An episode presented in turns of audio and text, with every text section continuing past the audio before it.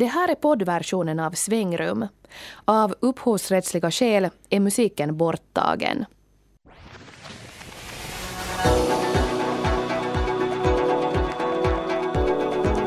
Är gräset grönare hos grannen eller fick ditt syskon finare julklappar än du? Svängrum handlar idag om avundsjuka.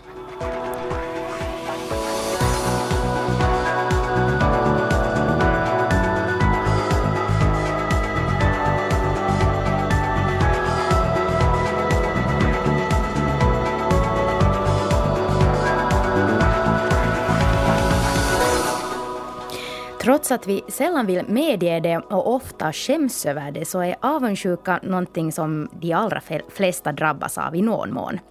Och idag ska vi här i Svängrum vrida och vända på det här med avundsjuka och missundsamhet. Ja, varför blir vi avundsjuka och vad är det som väcker vår avund? Och så undrar vi om det finns en alldeles speciell sorts finländsk missundsamhet. Till sist i dagens sändning ska vi vända lite på steken.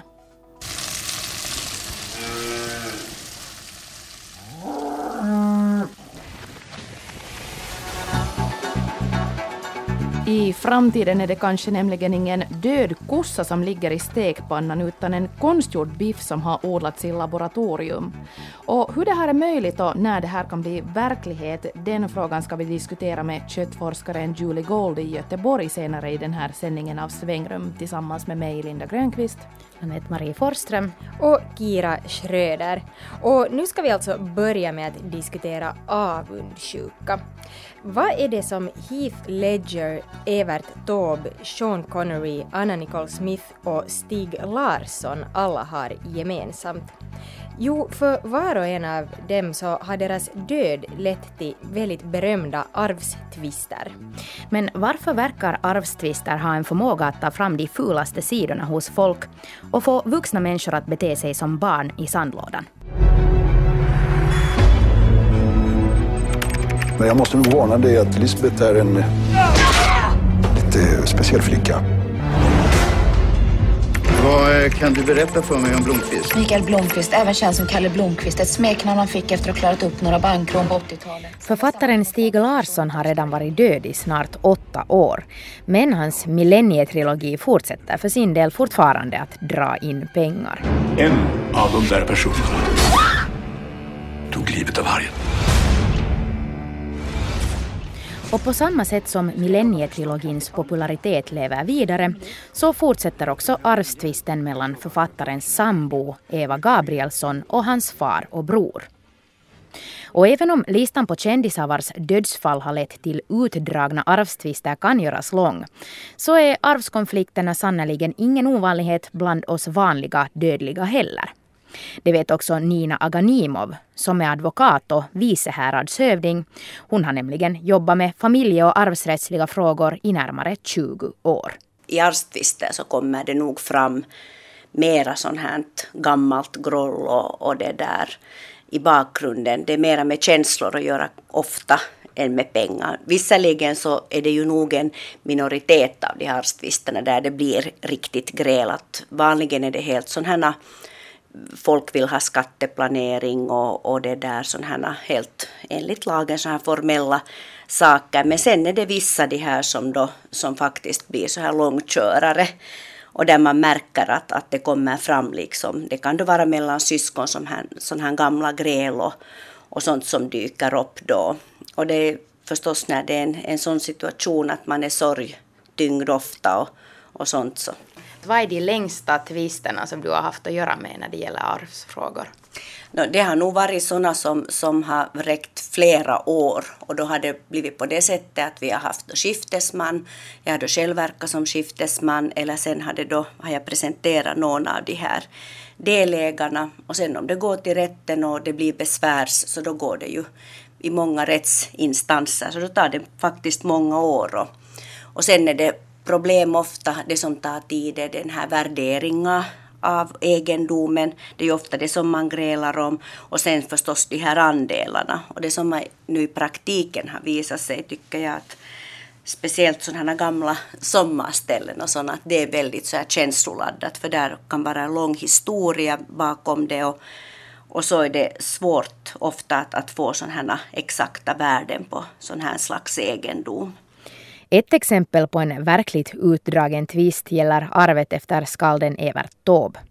Hans söner grälade till exempel om upphovsrätten till Änglamark i över 30 år. I det här fallet handlade det säkert om stora pengar. Men enligt Nina Aganimov är det ofta helt andra saker som spelar in än det rent materiella värdet på arvet. Det som nu brukar kanske dyker upp då är ju förstås det här att, att har man känt sig missfördelad i barndomen och, och den här kanske en tävlan mellan syskonet. Sådana här känslor liksom, de, de dyker nog upp ofta till ytan i sådana här situationer. Um, finns det något fall eller något sånt här exempel som på något sätt har stannat hos dig som på något sätt beskriver en sån här situation där det verkligen där folk verkligen är i luven på varandra och där man, där man på något sätt inte verkar hitta någon lösning och där avundsjukan florerar. Jag skulle säga att kanske det är mera då när det blir så här principfrågor. Att som en utomstående så ser man till exempel att en viss egendom inte på riktigt har något materiellt värde. Men det, här, det, blir, eh, det har så högt affektionsvärde bland de här delägarna och, och de här, eh, om det då är syskon eller, eller vem det är, de här delägarna. Att det som kanske nog är ibland kan man säga att, att ett nästan fullständigt värdelöst föremål blir plötsligt så värdefullt att man liksom, det blir helt enkelt principer och då blir det, då blir det dyrt. Ja, det där, när jag har talat med folk så verkar väldigt många ha den här uppfattningen av att, av att arvsskifte på något sätt tar fram de fulaste sidorna och barnsligaste sidorna hos människorna. Skulle du hålla med om det som advokat som sysslar med arvsfrågor?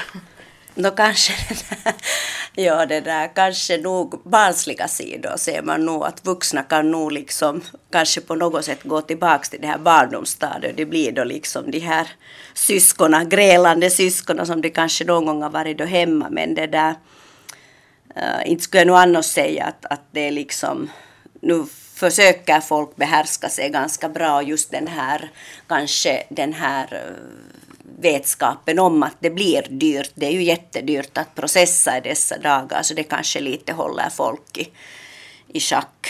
Mm. Och det märker man kanske nu också att eh, att eh, äldre människor och, föräldrar ofta kommer för att göra liksom sån här egendomsplanering och testamenten och sånt, inte bara av Eh, för att det där minimera liksom skatter och för skatteplanerings skull utan just kanske för att i framtiden då kunna liksom undvika sådana här arvsgräl mellan syskon. Att kanske de känner sina barn och ser de riskerna och då försöker de i förhand då liksom undvika sånt här. Att det tycker jag liksom ganska ofta kommer folk med, med den tanken att, att det är liksom bättre att ordna allt i förväg då.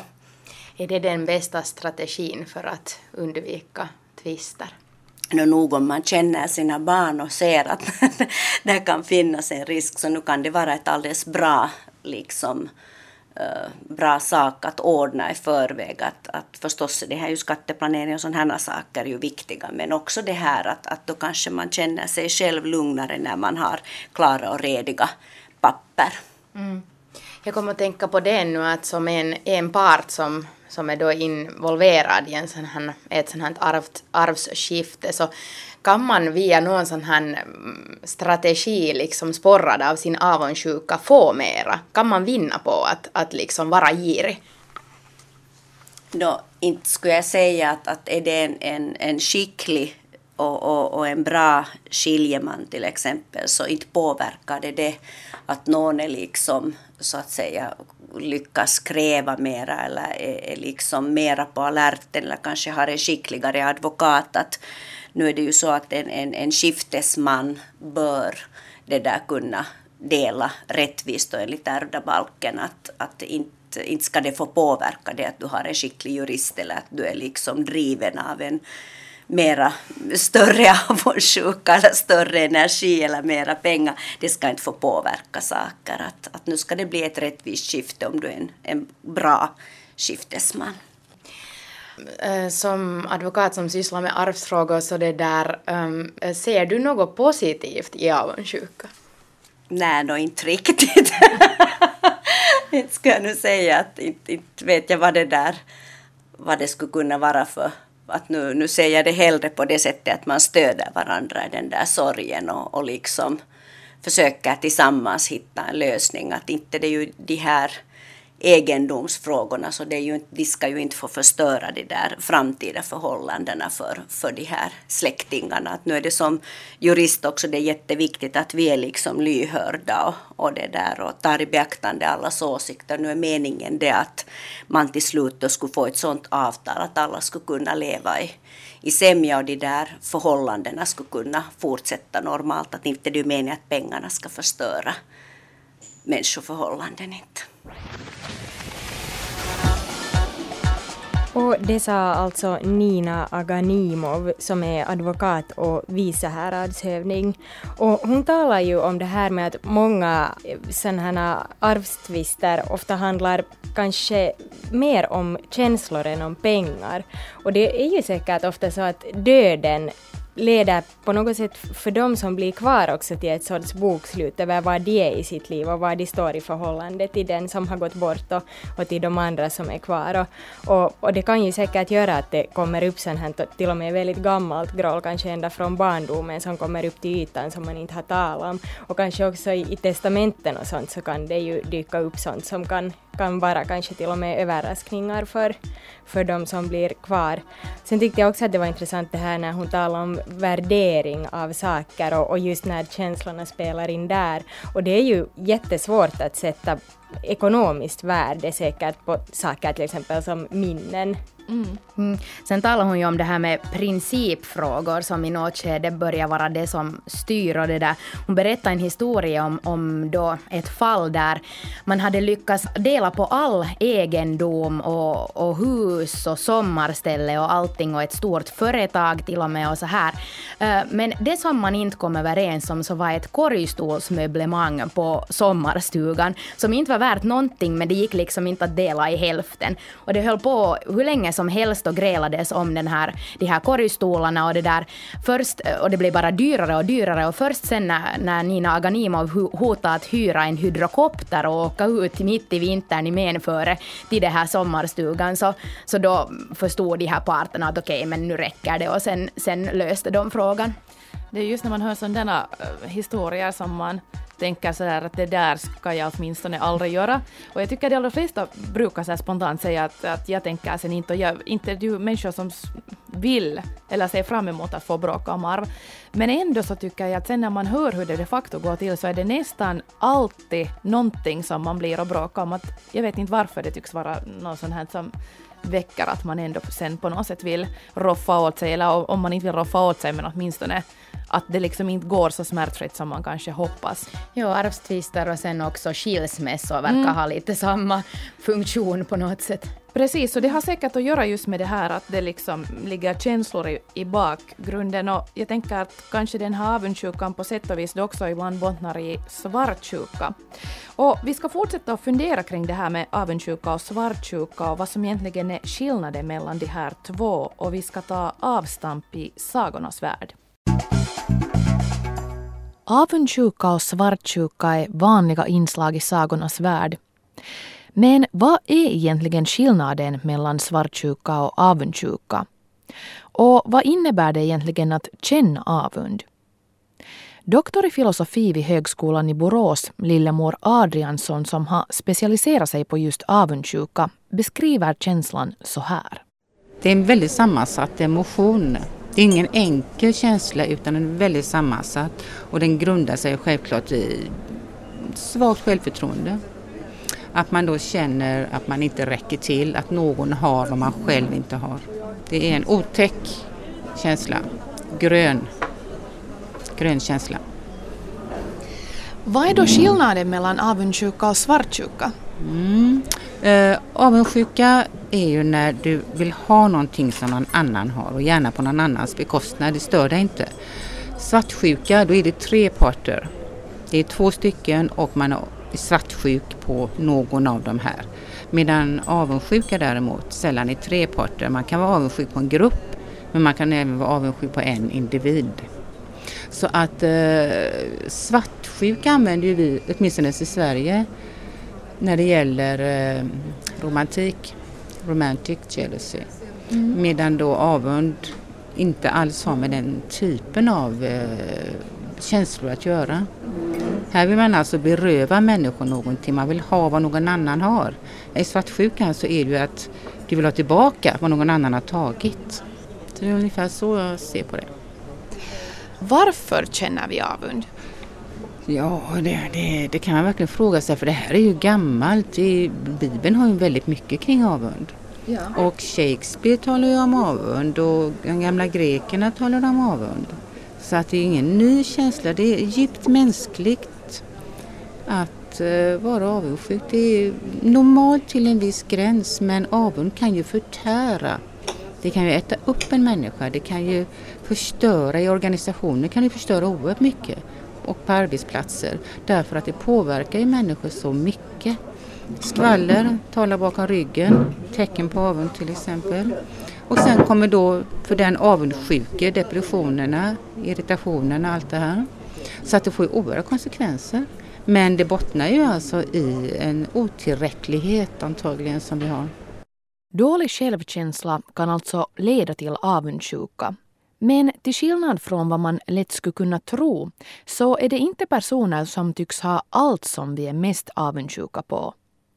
Adriansson menar att vi oftast avundas personer som påminner om oss själva, men som vi upplever att ha fått någonting mer. Och därför är det också i fiktion ofta avundsjuka mellan just syskon eller styvsyskon som skildras. Nej, men det är just detta när man jämför sig själv. För att man jämför sig bara med någon som är likvärdig. Man jämför sig inte med eh, drottningen eller någon ouppnåelig person utan man, man jämför sig med någon likvärdig. Och när den personen då har någonting som man tycker att den inte riktigt har förtjänat, men man själv har förtjänat det, så känner man det här stynget av varför har denne person och inte jag? Och det är, det är en skamlig känsla. Och det är därför vi så sällan pratar om den. Alla upplever ju skam över att vara avundsjuk. Man kan ju säga att jag är så avundsjuk på det för att du får åka till eh, Antalya och folk reser här. Men eh, det, är, det är ju inte riktigt avund, eller hur? Det är ju inte den här äkta känslan av avund. Utan avund är när du vill ha någonting som någon annan har, som du inte tycker att den förtjänar. Eller som du förtjänar lika mycket om inte något annat. Kan avundsjuka någonsin då föra med sig någonting positivt? Adriansson är i alla fall mycket tveksam. En del tycker ju det. En del talar om positiv avund eller avund som en sorts eh, motivator eller motivera. Jag ser det inte så. Jag ser avund som en absolut negativ känsla som ingen mår bra av. Jag kan inte säga att det kommer något gott ur det. Faktiskt inte. Utan man får ju en självinsikt om man inser att man är avundsjuk. Men de flesta inser ju inte det utan skvaller tror jag är en grund i, har sin grund i avund. Men om man skulle säga till människor som skvallrar eller pratar bakom ryggen så skulle de säga nej jag är inte avundsjuk. Inte det minsta. De inser det inte. Så okej, okay, får man en insikt och man kan utgå från den insikten och göra sig bättre, då, då skulle det kunna vara någon nytta. Men jag tror inte det är så vanligt att man gör det. Det, det, är, en, det, är, en, det är en speciell känsla. Men är avundsjuk då någonting, och du säger att man känner skam, men är det någonting vi borde känna skam för? Ska det vara någonting fult? Nej, jag tycker faktiskt inte det. Om man, om man pratade om avundsjuka mer och om man erkände sin avundsjuka så skulle det antagligen minska och problemen skulle minska. Men så länge ingen vill identifiera sig med den, de vill inte ha känslan, de vill inte vidkännas den, så kommer det inte heller upp till ytan utan det är andra saker som kommer upp andra konflikter till exempel på arbetsplatsen som då kan ha sin grund i avund. Mm. Att det är någonting man tycker att någon har fått en löneförhöjning som man själv inte har fått trots att man själv har gjort mer eller lika mycket. Och så vidare och så vidare, all oändlighet. Om man då skulle kunna ta upp det här och prata då i en grupp med arbetskamrater att jag, jag känner faktiskt riktigt avundsjuka mot det här och jag skulle gärna vilja veta hur det kommer sig, vad jag kan göra i så fall och ta upp det helt enkelt. Men det gör man inte. Om man vågade prata mer om avundsjuka skulle den alltså kanske inte växa sig lika stor, menar lillemor Adriansson. Däremot tror hon inte att vi någonsin blir av med avundsjukan helt och hållet. Vi är till exempel inte mindre avundsjuka i den rikare delen av världen utan snarare avundsjuka på olika saker. I fattigare länder kan man till exempel vara avundsjuk på dem som har möjlighet att skaffa sig en utbildning. Medan vi i väst avundas personer som har mycket pengar eller nu för tiden också mycket tid. Men en värld helt utan avundsjuka är ändå något av en utopi. Ja, jag tror nästan det i vårt samhälle. Jag tror nästan det. För då får man påminna sig själv, vilket vi gör i och för sig. Vi påminner oss om jag har mat för dagen, jag har tak över huvudet, jag är frisk. Visst gör man det. Men det säger ju inte att man kan göra sig fri från denna känsla av att man vill ha något som någon annan har. Man vill uppnå någonting. Man vill också vinna de där miljonerna på Lotto till exempel. 15 miljoner som inte ens alls var fel. Och eh, nej, jag, jag tror inte att vi gör oss av med det. Jag tror att det finns ända från även fattigdom och uppåt. Så tror jag det finns. Det är djupt mänskligt. Men det tar sig olika uttryck. Det är en känsla vi har med oss men den behöver inte leda till den här grönheten vi talar om, det här fruktansvärda förgörande avunden som är förgörande även för individen själv. Faktiskt. Mm. Därför att det är ett obehag, det är något som gnager och nöter. Det är någonting som urholkar. Det behöver ju inte bli så. Man kan ju ha lite lagom avund. Lite lagom avund sa lillemor Adriansson här uh, om avundsjuka. Hon är alltså doktor i filosofi. Uh, jag tänkte ta fasta på den här distinktionen som hon gjorde mellan avundsjuka och svartsjuka. För det tycker jag ofta är ganska oklart när man talar mm. om det, vad man egentligen menar och jag tror man ofta, folk definierar det säkert på olika sätt och, och blandar också antagligen samman de här begreppen lite. Och hon gav ju inte kanske heller någon hemskt tydlig definition utom att hon sa att svartsjuka har att göra med romantik. Mm. Och jag skulle nästan tycker jag säga att för mig, så jag skulle definiera det som att det har att göra med relationer. Jag, jag tänker mig så här att en svartsjuk person är dels någon som är väldigt osäker kanske själv i sin relation till någon annan och som hon sa just så så bottnar ju avundsjuka ofta i, i dålig självkänsla. Men sen kanske också lite ett sånt här element av att man vill äga någon mm. och man vill inte att den ska vara tillsammans med någon annan. Och, och så här. Det var väl det hon pratade om det här att det är tre parter ja, då, i svartsjuka ofta, att man är liksom svartsjuk på att då eh, de två andra så att säga är med varandra. Ja, och det tycker jag att kan ske nästan lika väl i, i, i en vänskapsrelation eller kanske till och med i en, i en arbetsgemenskap där det kanske är så att någon får jätteintressanta uppdrag och, och gaddar ihop sig med någon annan och, och utvecklar något jättespännande och sen kanske det är någon tredje som som till exempel mm. upplever sig som att bli lämnad utanför.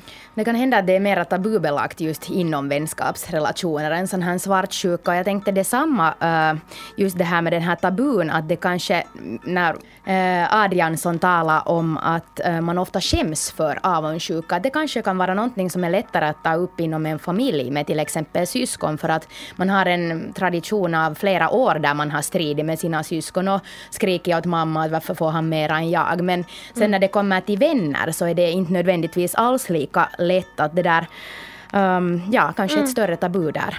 Ja, och säkert också på arbetsplatser talar hon ju också om det här med att när, det är, när man skäms över att ha den känslan så vill man inte tala om det och sen kanske det lätt blir så att man om den där känslan ändå finns så tar den sig på något sätt i uttryck.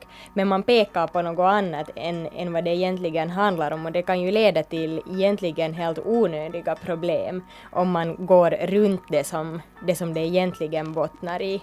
Ja, det är kanske därför just man borde tala mer om det. Eh, men en orsak till att Eh, att, det kanske är svårt att tala om sådana här saker är för att det just är kopplat till någon mån av missundsamhet. Och att till en vän då påtala att man är avundsjuk mm. på den, så då säger man ju samtidigt lite att man tycker att den kanske inte förtjänar det lika bra som man själv. Och det kan ju vara väldigt sårande. Men kanske mm. man borde testa någon gång sådär som ett socialt experiment att berätta för sina kaverin att egentligen så, så är jag jätteavundsjuk på dig för det ena och det andra. Jag inte alls unna dig det här. Men eh, det som jag tyckte att var bra att hon lyfte upp var det här eh, att skvaller och att när man pratar om andra, i synnerhet när man pratar illa om dem bakom ryggen, att det ofta bottnar i avundsjuka och det här just att eh, skulle man påpeka det för någon som skvallrar skulle den säga att nej, att jag är nog inte det minsta avundsjuk. Och det här tror jag att kan vara bra att tänka på om man märker att man själv talar om andra, att fundera på att varför gör jag det här egentligen? Att är det så att jag kanske innerst inne är avundsjuk på den här människan? Å andra sidan tänker jag att sen om man hör andra som pratar om en eller så här så kan man ju kanske trösta sig med att, att de bara egentligen är avundsjuka. Mm. Ja, det finns något sånt här ordspråk också som är just så här att, att skvaller och skitprat, om man säger så, är en av de största betygen, eller bästa betygen på framgång som man kan mm. få.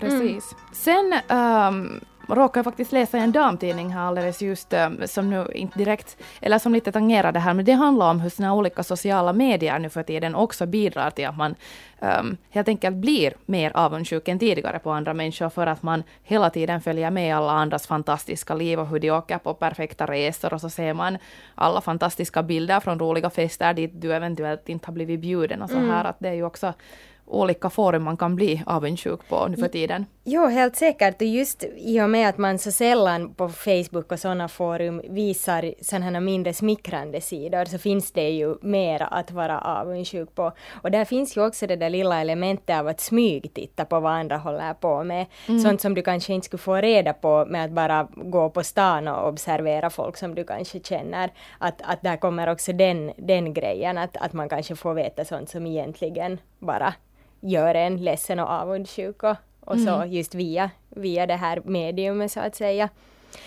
Men hittills har vi ju mest talat om avundsjuka som någonting negativt och det är det ju nog oftast när man använder det ordet. Men sen kan man ju också fundera på om man skulle kunna tackla orsaken till avundsjukan, alltså att någon annan har någonting som man själv vill ha eller någon är bra på någonting och man skulle själv vilja vara så bra. Om man skulle kunna göra det på ett annat sätt, så som eh, vi kanske föreställer oss att man gör i USA, den amerikanska vägen. Men vi ska nu fundera på om, om amerikanerna verkligen förhåller sig på något annorlunda sätt än vi till avundsjuka eller, eller om det bara är en stereotyp. Och vi ska tala om det här med den finlandssvenska IT-entreprenören Morten Mikkos som har varit aktiv i en rad internationellt kända IT-företag eh, och som nu för tiden både bor och jobbar i Kalifornien. Welcome to Groco American Entrepreneur, where we teach you the skills about how to be successful in starting your own business This week we're here today Så här låter den amerikanska drömmen om företagande, där de lyckligt lottade entreprenörerna som har nått framgång frikostligt delar med sig av sina erfarenheter så att också andra ska få chansen. Ingen avundsjuka så långt ögat når, bara vänliga dynkar i ryggen. Men är det verkligen så? Jag ringer upp Morten Mikkos som är finlandssvensk IT-entreprenör med många internationella framgångar i bagage och som idag är bosatt i Kalifornien. Också han har upplevt amerikanerna, åtminstone dem som bor i IT-meckat Silicon Valley eller Chiseldalen som den också kallas i Kalifornien, som väldigt generösa en markant skillnad mot den stereotypa finländska avundsjukan, menar han. Så när jag kom till Kalifornien första gången så märkte jag att alla sa till varandra ”good for you”. Alltid om någonting, någonting bra hände så sa man ”good for you”. Och jag trodde det var bara en, en platityd och en, en ytlighet. Men, men det visade sig att det inte är det. De menar det verkligen. Liksom, de på riktigt önskar varandra välgång och är glada för andras framgång här, vilket jag inte hade sett i i Finland och Europa där folk är mer missundsamma och avundsjuka och liksom folk, folk vill inte på samma sätt visa öppet visa sitt stöd och sin uppskattning för andra som man gör här. Behind the Brand takes an inside look at the people that are making things happen. From up-and-coming entrepreneurs to the big guys, we show you how they go about their business. Meet the innovators with the know-how and vision to succeed. Get behind the brand.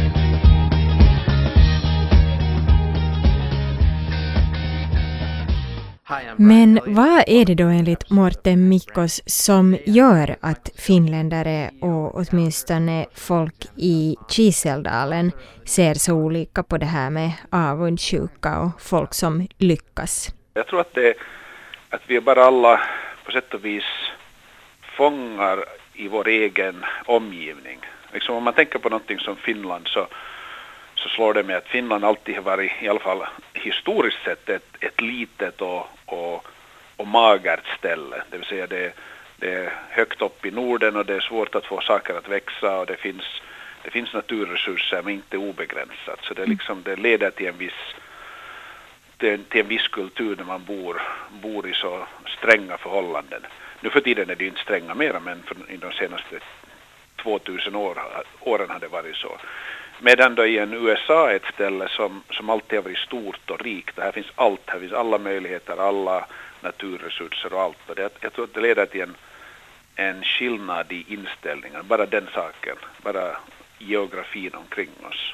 Mm. Så det, det gör en helt enkelt generösare om det finns mer att ta av, så att säga? Det, alltså det är inte automatiskt. Jag tror att man nog kan vara ogenerös också om det finns mer att ta av och man kan vara givmild också om det finns lite. Och det ser man i många länder där som har det mycket värre ställt än i Finland där folk ändå är, är mindre missundsamma och mer generösa. Så det, det är nog inte den enda förklaringen men, men jag tror att det är en del förklaringar. här. Morten Mikkos är ändå noggrann med att påpeka att han varken vill glorifiera amerikanerna eller racka ner allt för mycket på avundsjuka finländare. Det finns ju av båda sorter i bägge länder. Det är ju inte så att allt i Finland är dåligt och allt i USA är bra. Det, det, och det är inte heller tvärtom. Utan det finns en massa fina, fina grupper i Finland där, där det man inte ser någon missundsamhet och ingen avundsjuka utan folk jobbar och skapar nya fina saker. Och det kan vara företag eller det kan vara föreningar, det kan vara inom offentliga sektorn och hälsovården och på många områden. Så, så ibland när, när vi i pressen och på andra ställen klagar på det här så är det mest för att få en, en ändring till stånd där det mest behövs. Men det betyder ju inte att det att det inte skulle finnas områden i samhället där det, där det redan fungerar fantastiskt bra. Och det ser man ju ofta i Finland. Det finns det kommer hela tiden nya exempel på framgångar som har skapats av, av fördomsfria eh, personer som inte känner någon avundsjuka, som inte är rädda för att vinna och inte är rädda för att förlora heller. Den amerikanska drömmen om att lyckas, att gå från fattig till miljonär, lever fortfarande stark. Så här kan det låta när framgångsrika amerikanska företagare blir intervjuade, som i det här fallet miljardören och filantropen John Paul de Joria. I have never sat with somebody who was an entrepreneur that founded two companies at least worth over a billion dollars that was also homeless twice. Mm. Du, Joria började utan pengar. Han bodde till och med på gatan i två repriser och blev mångmiljardär tack vare sitt eget hårda arbete. För att sedan generöst dela med sig både av sina pengar och sin kunskap. Now you've said uh, that success unshared yep. is failure. Share your success. That is correct. It is because in life, if you're fortunate enough, even if you're a hard worker and you make things happen, but to become real successful, have a, an extra abundance, it only makes sense that you would want to make life better for a lot of other people. Otherwise you're a failure. Så kan det alltså låta när man lyckas i USA. Men i Finland är det enligt Morten Mikkos inte riktigt tillåtet att som individ lyckas extremt bra. Finland har en stark kollektivism som jag ser som en oerhörd styrka i, i Finland. Att man alltid tänker på gruppen, man, man, liksom, man tror på institutioner, man, man jobbar tillsammans. Och USA är ett mycket individualistiskt eh, land. Och det är inte alltid bra för USA. Men just när det kommer till företagsverksamhet så är den här individualismen helt otroligt fin. För, för i Finland när man är så kollektivt fokuserad så leder det också till liksom bieffekter som är, som är mindre gynnsamma. Och, och, vi har jantelagen i Finland, det vill säga det här danska begreppet om, om att du aldrig ska tycka att du är bättre än, än någon annan. Det vill säga allt ska vara samma, allt ska vara lika bra, ingen får vara bättre än någon annan. Så det finns i, inne i den här kollektivismen så finns det en, en sorts missundsamhet där, där det, det är förbjudet att lyckas för bra för då liksom står man ut för mycket. Men det är också förbjudet att misslyckas för man får inte dra ner kollektivet, man får inte förstöra det för andra. Och då blir det en sån här kultur där allt ska bara vara mittemellan och medeltal och likadant och homogent och så drivs det för långt åt det hållet, för långt åt kollektivismens håll. Um, men här i USA, i synnerhet här i Kalifornien, så, så är man individualister, man tror på drömmarna, man tror att alla kan bli vad de vill bli, att alla kan få försöka liksom gå försöka uppfylla sina drömmar just det som de själv drömmer dem. det är ingen som riktigt bryr sig om om man nu ser ut precis som en österbottning eller nylänning och om man talar just rätt dialekt, och man klär sig på rätt sätt, och man hör till rätt till rätt gäng och om man har rätt titel och om man, om man uppför sig på ett visst sätt. Utan alla får, alla får själv definiera sin, sin framtid och det, det funkar otroligt bra här. Och samtidigt så är man äh, hjälpsamma och man, man jobbar tillsammans. Så det är inte en fråga om, när jag säger att det är individualistiskt så, så, så finns det ändå ett, en stor eh, gruppsamhörighet här och en, en vilja att hjälpa. Morten Mikos menar alltså att det dels är förbjudet att lyckas i Finland men också dåligt att misslyckas. I USA däremot ser man ofta misslyckanden som en nödvändighet för att lyckas senare. Och det syns speciellt tydligt på en konferens i San Francisco där olika entreprenörer träffas för att dela med sig av sina misslyckanden. Fake it until you make it. In Silicon Valley, they don't fake it at all. In fact, when they fail, they don't shut up about it. There's even a conference all about failure. They revel in it. They learn lessons from it. So let's go, go find the biggest loser here and learn a few lessons. Hey there, hey Evan. So I hear you and User Boys have a, a compelling story of failure. We do, yeah. Um, a couple of years ago, we had det är jätteviktigt att, att lyfta fram betydelsen av misslyckanden och förstås så finns det ju ingen som själv vill misslyckas och varje misslyckande är alltid ledsamt och tråkigt och man försöker undvika det. Men på det stora hela när man ser på, på den stora gruppen så det, det finns ingen annan väg till framgång än genom misslyckanden. Och det, liksom, det bara är så. Och, och det ser vi ju redan i, i evolutionsläran och, och darwinismen att det, orsaken att, att människan är så välutvecklad i sin genetik som den är att det funnits så många misstag, så många mutationer som sen har råkat leda fram till, ett, till en bättre lösning.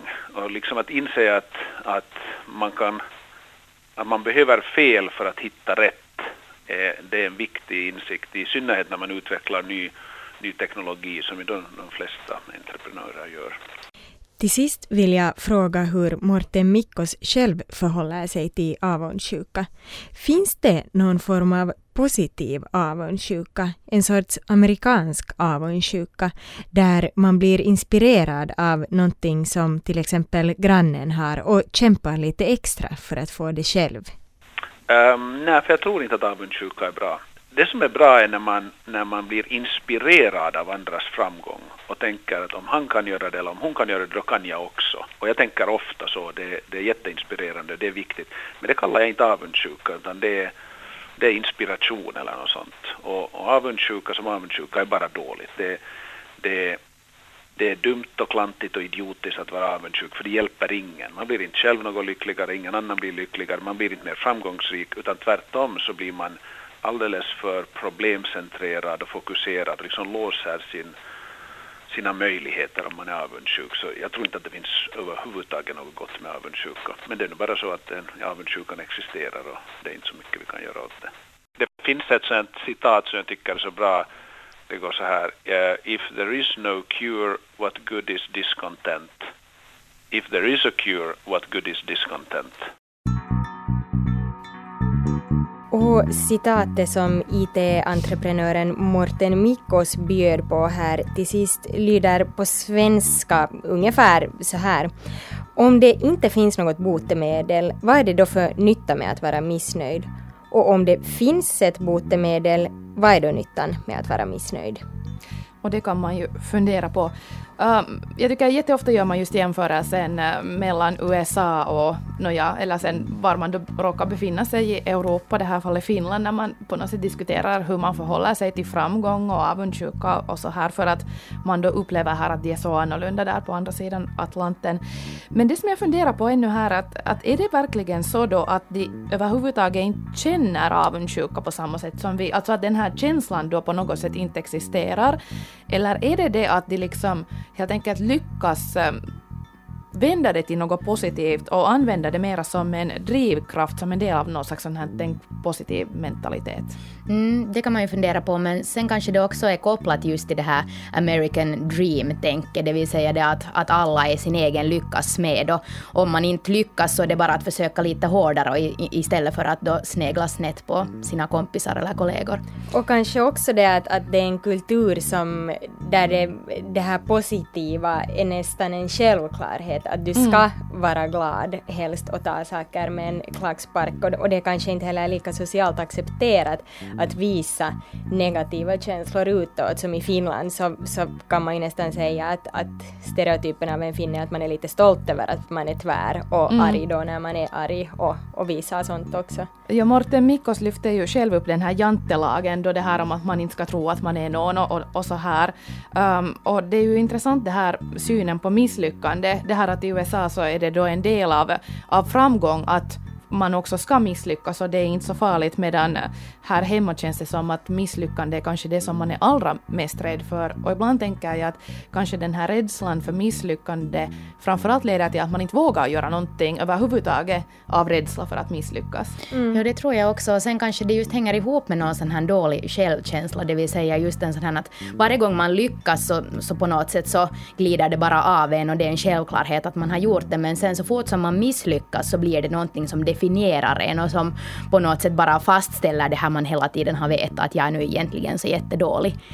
Um, jag funderar på det, eh, uh, vår, vår, eller ska vi säga Yles förra och mycket uppmärksamma chef uh, Mikael Ljungna, så han försökte ju på Yle också lansera begreppet samokata. Och kanske han också, det betyder ju alltså då att man får misslyckas, och kanske han också hade det här i tankarna att, att om det är okej okay att misslyckas så då föds också mera kreativa idéer. Mm. Och det finns ju kanske också en strävan mot det här tankesättet nu för tiden i Finland, för Morten Mikkos påpekar för mig faktiskt här under intervjun att, att det ju faktiskt firades den nationella misslyckandets dag här äh, i Finland nu i oktober och det är eventuellt en ny grej kanske i, i finska förhållanden. Absolut, jag tycker alla borde satsa på att misslyckas oftare. um, sen tyckte jag om att han gjorde en skillnad här då på att bli inspirerad av. För att det, jag menar om någon har någonting som man inte har så eh, är det ju jättebra om det kan bli på något sätt då en morot för en och att man kan liksom bli ännu bättre. Eh, men att Morten Mikkos också gjorde då en skillnad mellan en sån här positiv avundsjuka eller inspiration kallar han väl det och, och sen då den här negativa missunnsamheten eller i värsta fall skadeglädjen när man verkligen inte vill att det ska gå bra för någon annan för det är ju väldigt olika saker. Sen tror jag å andra sidan att just när man, när man på något sätt blir negativt berörd av att det går bra för någon annan så kanske det egentligen inte handlar om det att man inte unnar den framgång utan att det snarare kanske väcker frågor om ens egen, uh, hur bra man själv mm. lyckas mm. och, och, och, gör jag tillräckligt, är jag tillräckligt bra? Och då kommer vi igen lite in på det här med, med självkänslan. Mm. Kanske man bara borde höja finländarnas eh, självkänsla.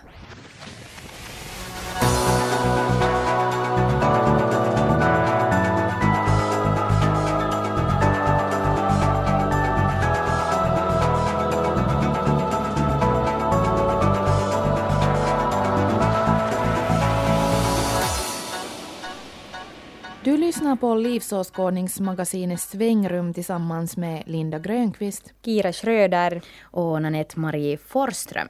Och vad vore Svängrum utan en gnutta etik och moral? Vi ska nu tala lite om livsmedelsetik nämligen. Så här på nyårsdagen så är ju minne av julfirande och frossande fortfarande i färskt minne. Och många av oss har säkert proppat i oss en ansenlig mängd kött i form av skinka eller kalkon. Mm.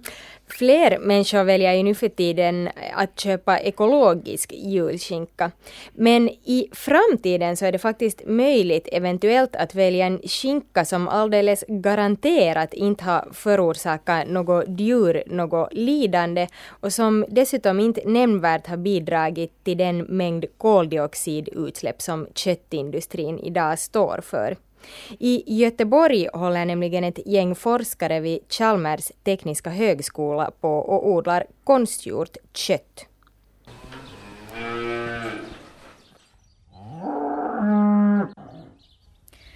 Ja, i framtiden kanske vi äter mindre kött från kossor och istället kan sätta tänderna i en köttliknande konstgjord biff.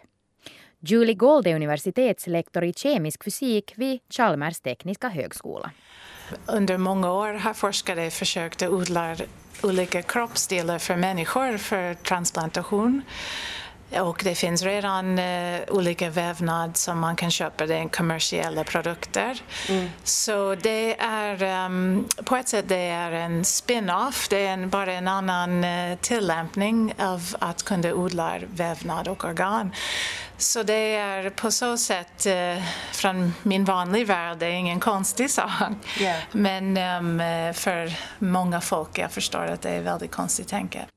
Ja, för de flesta människor är säkert ändå tanken på att äta kött som har odlats i laboratorium ganska främmande.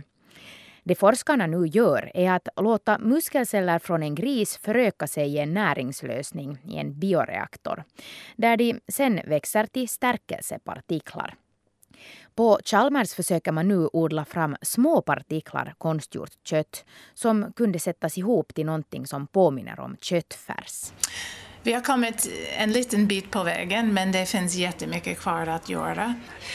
Det är fortfarande väldigt mycket en idé men, men det har gått hela vägen till liksom konsumenten redan i, i huvudet innan mm. det finns i verkligheten. Så det finns, en, det finns mycket utveckling som måste göras både på den forskning, grundforskningssidan men också tillämpad forskning och produktutveckling. Så, hela, så vi är alldeles i början med att kunna göra några små steg, framsteg med grundforskning.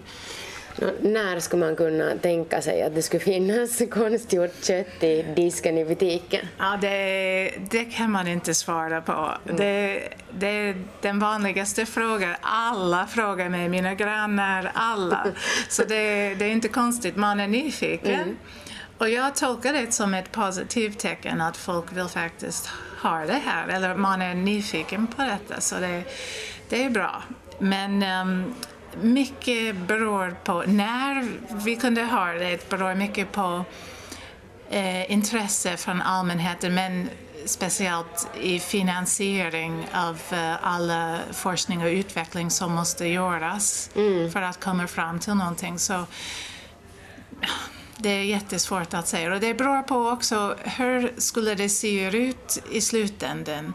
Ska det vara en hel entrecote eller eh, stek mm. eller ska det vara tillräckligt med bara någonting som är malat kött eller köttfärs? Eller ska det vara en färdigt processerad produkt som en hamburgare mm. eller någonting? Um, vilka mm. alla fördelar kan man se med sånt här odlat kött? Ja, det finns ett par väldigt stora fördelar. En är miljö, miljöpåverkan, mm.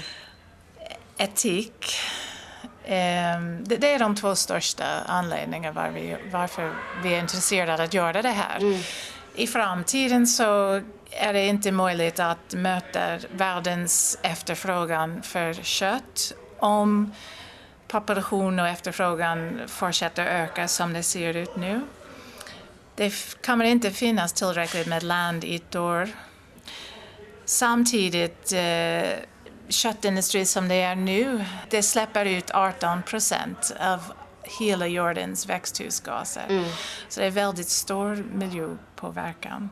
Köttforskaren Julie Gold har svårt att se några klara nackdelar med odlat kött. Men det som brukar nämnas är att många bondgårdar skulle gå under ifall fler och fler skulle börja äta konstgjort kött. Det argumentet har ändå Julie Gold svårt att köpa eftersom antalet jordbruk redan nu minskar Och dessutom skulle köttodlingsindustrin kunna sysselsätta många människor för sin del. För min sida, jag har svårt att se vad det finns för nackdelar. Um, vi ser att mer att vi löser många etiska till exempel problem än att skapa problem. Mm. Eh, vi ser att de här bönderna till exempel kanske går över och, och odlar spannmål eller något annat istället för att uh, föda upp djur. Man måste ha djur fortfarande. Vi, kan inte, vi vill inte bli av med alla djur. Vi, kan inte, vi måste ha djur till exempel för att få fram nya celler hela tiden.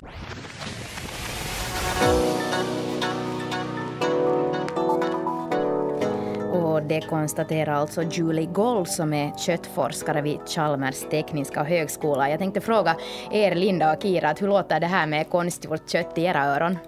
Jag tycker det låter som en alldeles fantastiskt bra idé, förutsatt att det bara smakar lika bra eller bättre. Mm. Ja. Alltså jag håller med. För mig det tycker jag speciellt det här när hon talar om alla koldioxidutsläpp som köttindustrin står för och så jag tycker det verkar verkligen vara en, en så att säga win-win deal att, att göra det på konstgjord väg. Mm. Men vi ska avsluta Svängrum för den här gången och berätta att de följande fem veckorna så kommer Svängrum att vara på vinterpaus och då, då sänder vi istället repriser från höstens program. Men vi är tillbaka med nya ämnen och frågeställningar den 12 februari och har ni några idéer på vad ni skulle vilja att vi tar upp här i Svängrum så då kan ni till exempel mejla oss på svangrum.yle.fi. Eller så kan ni också skicka traditionella brev på adressen Svängrum, postbox 61 00024 Rundradion. Gott nytt år!